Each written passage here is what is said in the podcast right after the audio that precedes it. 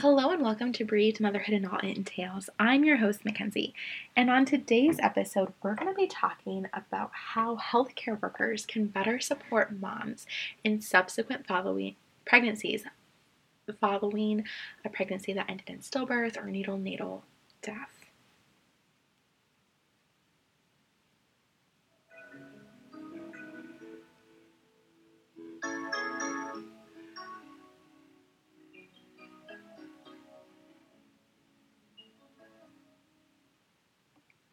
So, today's episode, since it's more directed towards healthcare workers, I highly recommend that if you have a healthcare worker in your life, that you can pass this on to them, give them your own two cents, and um, or not, and just allow this podcast to be your two cents to help them feel support, like to help them better support us as lost moms who are now pregnant again, expecting another child as we all know, that it can be a highly, highly stressful, anxiety ridden experience. It's an experience where we have no guarantee. There's not like, oh, I made it past the first trimester. Okay, everything's good and dandy. Or even like, oh, made it past the anatomy scan. Okay, everything looks great. Or, oh, you know, we're in the third trimester. Home stretch. We know that death, tragedy, it can happen at any minute. It happens with healthy babies. It happens obviously with not healthy babies. Healthy people can have not healthy children. Healthy people can have a healthy baby and it's still meaningless. So, a strong, good sounding heartbeat is not that reassuring.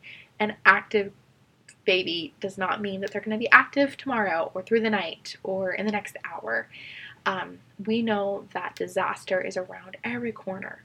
And so that can be incredibly anxiety um, inducing. And so the first thing I want to talk about is healthcare workers, your language, your terms, they matter. They matter.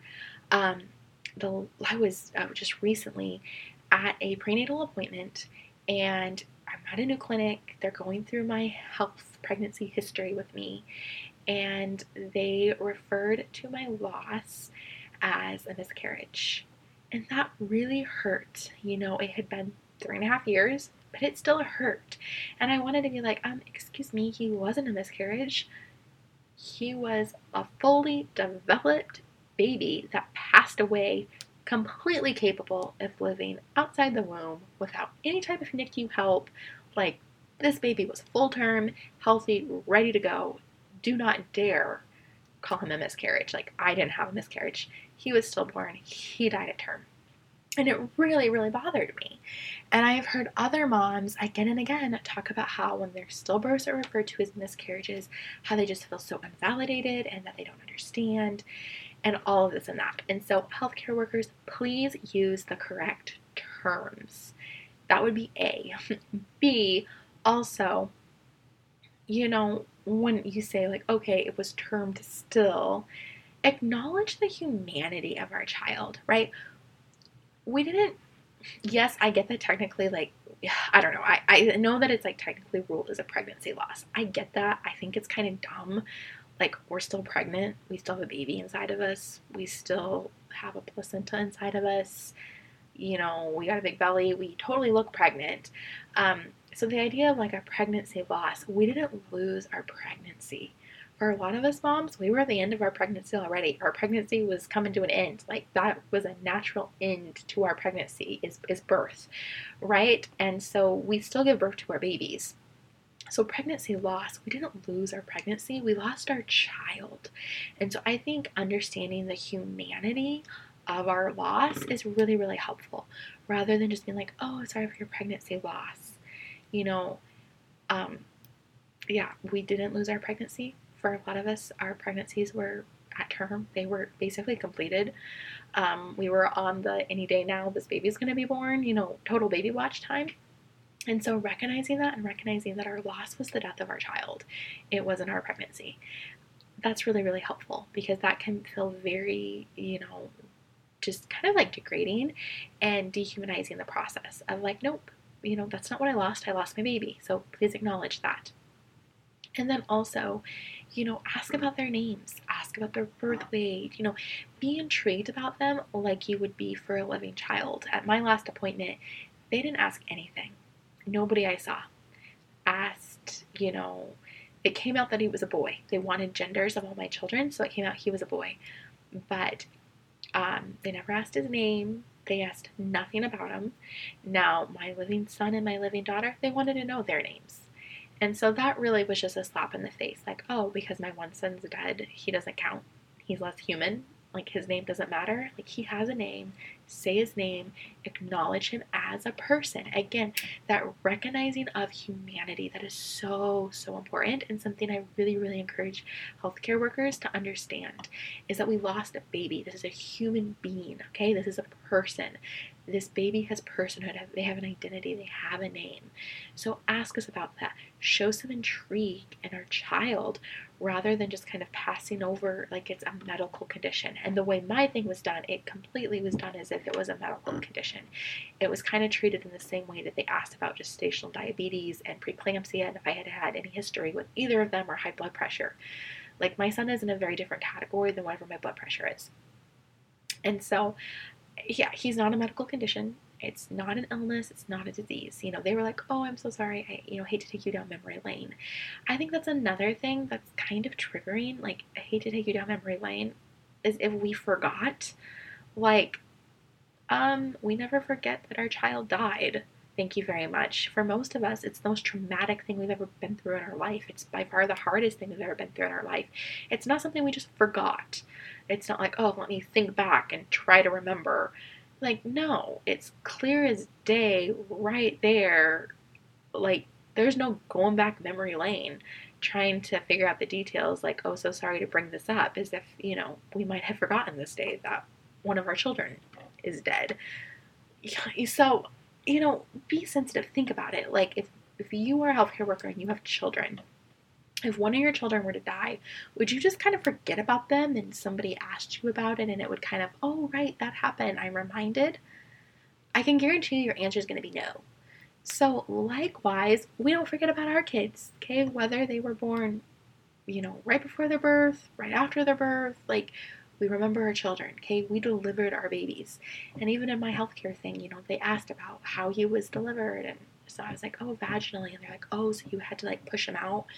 And I was like, uh, yeah, duh. Like, how else do you think he was born? It was either that or a C section, but either way, I still would have had to deliver him. Like, they're both forms of delivery. You know, he didn't evaporate. I couldn't just have a heavy period. I mean, like, this is a full term child. You know, I tried to inform her, yeah, he's my biggest baby I've ever had. Like, uh, yeah, yeah, I had to deliver him. I just told you I was over 39 weeks pregnant. So again, like use common sense. Now, if you need to specify, oh, did you have a C section or did you have a vaginal delivery? Totally understandable. That's fine. I get that for medical history. You need to know that, whether the child lives or passes. Those types of questions are okay. But kind of acting all like, oh, you had to like have him? You know, you are in healthcare. So let's be professional about this kind of use a little bit of common sense. Yes, of course we did. If the baby is so big, you have to deliver them. There's no other way to have the baby. Um, and again, just it, it, it acknowledges their humanity. It acknowledges their personhood. You know, this this is a real baby, yes. And as moms, we, as a general rule, want to deliver our babies. We want to see our babies. We want pictures of our babies. We want to make memories with our babies. So of course we delivered them. And for a lot of us, it's almost a blessing because it's like one of the few things we got to do that was like a real life mothering experience. I mean, experience obviously what it wasn't what it should be, but it's one of the few things we got to do. So kind of treating that with the respect and the reverence that it deserves, I would highly, highly recommend.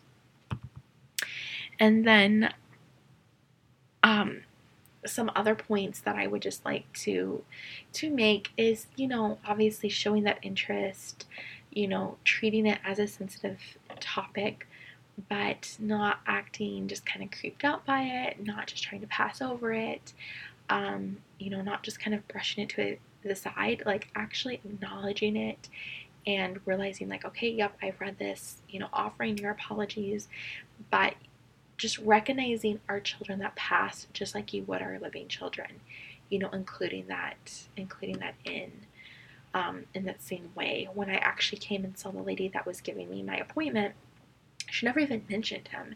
And so later I was like, um, I'm not sure if you're aware, but she's like, oh yeah, I, I did see that in the notes.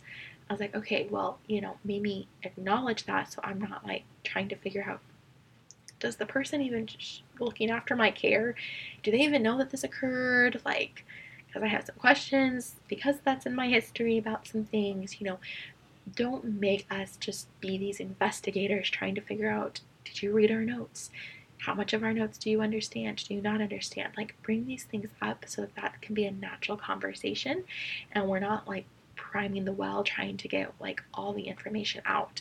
I've had many prenatal visits where I'm like, do they know this? Do they not know this? Or they walk in and they have no idea. They've not read my notes. They come in very unprepared. And I get that it can be busy, that you might not always read notes before. But the fact of the matter is, is you never know who's in that behind that closed door. And so I highly, highly recommend at least skimming notes for certain things. And if you see certain things, actually reading the notes before coming in so that you come in prepared and ready to have that professional um, conversation and dialogue and where that person is like okay i can trust this individual and you know i feel safe i feel comfortable i feel heard my child's humanity has been recognized and all those amazing things so those are all things i highly highly recommend from healthcare workers and then just take your cues from the parent. Obviously, every person is different, their needs are different, what they want is different. So take your cues from them. You can straight up ask them, you know, don't treat us like we're fragile, breakable porcelain dolls. We're not, you know, it's okay. You can have real human discussions with us. And I think all those things are just really, really important. And so that would be my encouragement to you as you are dealing with moms like myself and others that have experienced loss. Um, and definitely, you know, keep learning, keep reading up, have that be part of your education, just like the happier, funner parts of your job is. I'm sure this is like the downside of your job, but there is a lot of us in society. And so um, the way that you handle us and treat us is really, really important because we're talking about our children and children that have passed away and and when we come to see you, we're at points in our life where we're highly sensitive, we're highly vulnerable, and you know, we're really close to entering that phase of being like re-traumatized. You know, we're living like right on the edge there of something that was really, really horrible and awful. But at the same time, you know, there's a beauty in our children and there's a love for them, and we don't all want to look at it as like, oh, it's this gray storm cloud. Now we're gonna move on to rainbows and butterflies. Like, our children are still blessings they're their own version of a rainbow, you know, and, and understanding that. And so I think that that's really, really important as well. And so something to consider. Um, I also personally would recommend asking a mom if she like is using the term rainbow baby. If she isn't, you know, how her feelings upon that. I know some women love that term and use it all the time, and other women are very against it and find it almost offensive. Um, I definitely fall more into the latter category. I can explain my reasoning as Maverick to me is not a storm cloud. He wasn't a dark season that just passed over me and now we've moved on and everything's great and sunny.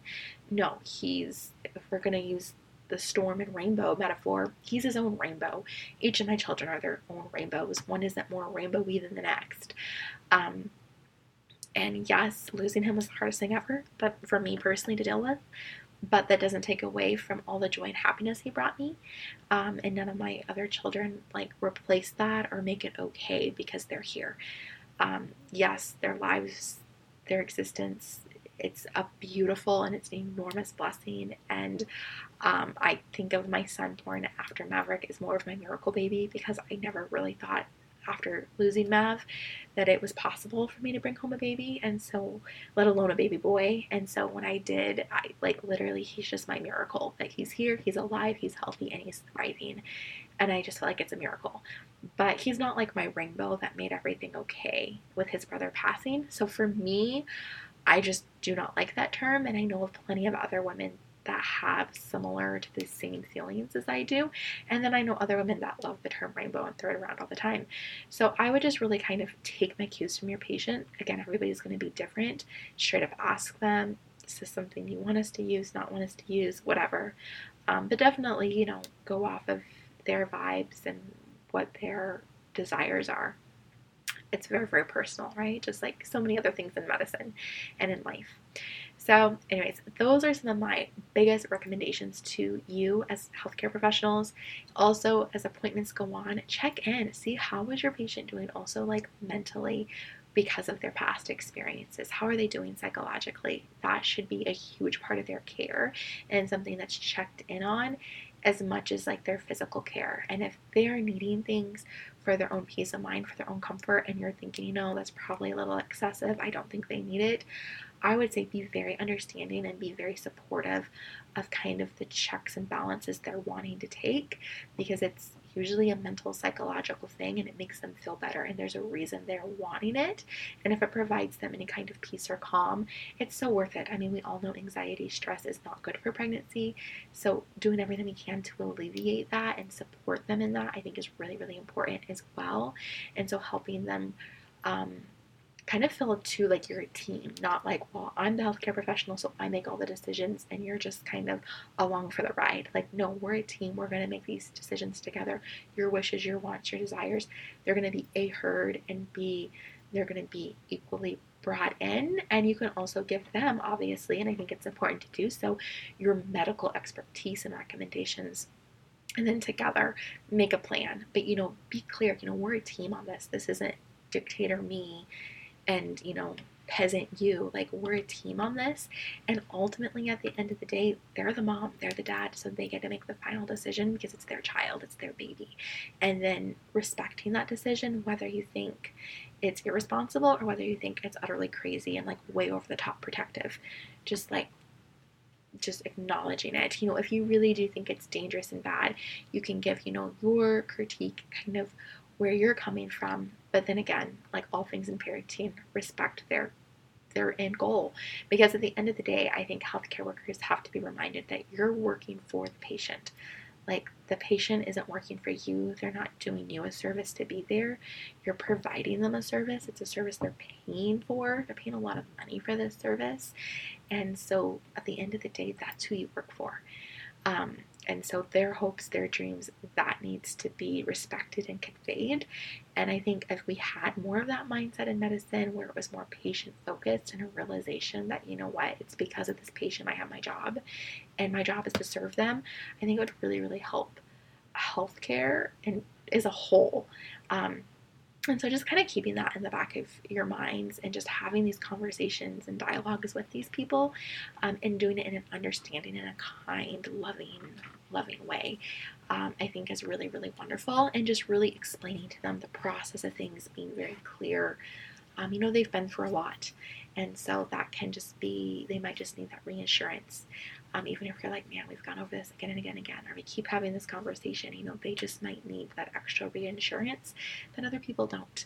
And so, not getting frustrated or irritated with them and just allowing it, understanding that, and kind of just seeing where they're coming from. You know, I always say try to put yourself in somebody else's shoes.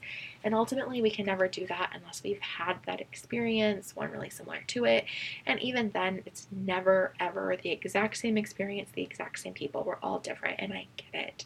But similar experiences can create empathy, it can create better understanding and sympathy. And so, really trying to put yourself in their shoes and understanding where they're coming from, even if you fully don't get it, um, I think is a great first step as well as you know just watching your dialogue and your language and you know your tone and kind of what you're conveying to them um, those are all just really really important things. And you know you can even be like hey do you have questions? What would make you feel better? Is there anything we're not doing that you would really like or we're hoping for? And kind of giving them that platform to share you know that can be a great thing too rather than having it feel like it's that assembly line care where it's like here's your five minutes. Okay time's up. Bye. Go. You know, recognizing that, you know, these these patients they might need a little bit more time. They might need they might have more questions. They might need more reassurance. They might need to go over things a few more times. Um, to just give them that peace, um, or at least as much peace as they can experience. And I think, again, recognizing that not every mom might not be worried. Some moms still might be pretty laid back and feel pretty good. Other moms might be doing pretty good until they hit a certain point in their pregnancy, and then it's like high alert, they're really struggling. Um, and again, never making them feel crazy or silly if they're constantly rushing to labor and delivery because of feeling decreased movement or lack of movement, you know, but supporting those things and understanding where they're coming from and, you know, being their advocate. And I think that those are all just really, really important things that um, really allows for a, a great experience for any patient, but especially a patient that's been through something like bereaved moms and dads who've lost babies, you know, at the end of pregnancy, who've lost babies, you know, after pregnancy, and they're just scared and they're nervous and they need that assurance and that care and to feel heard and understood and that you're taking the time that they need with them. And so I think those are all just some of my best recommendations for how to care for us and how to um, allow us to feel more comfortable and safe in your care and just provide a better prenatal experience all the way around. So, if you are a healthcare worker, I can't thank you enough for listening, taking time out of your day to listen to this podcast. I hope it's been helpful. I hope it's encouragement to you. Um, again, for the, our regular listeners, these are things that if you agree with that you can definitely i would encourage you to speak up and share with your care providers you know have them listen to us whatever it is you want to do but um, i want to be your advocate and help you have the best experience that you can have in a subsequent pregnancy following following such trauma um, and so definitely anything you can do you know stand up for yourself be your advocate give them everything that they need to better better serve you and, and your needs. And so definitely stand up for yourself. But again, if you enjoyed the podcast, please give us a review, rate our show. Um, if you want to connect with us, share your story, email us at maverickjohnconis at gmail.com. We always love to hear from you.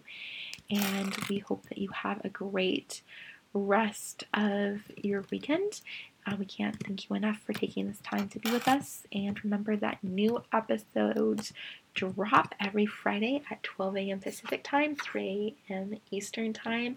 And we cannot wait to have you join us again next week. Um, have a blessed, blessed week. Know that you're in my heart, you're in my mind, you're in my prayers. And um, I'm wishing you a peaceful weekend.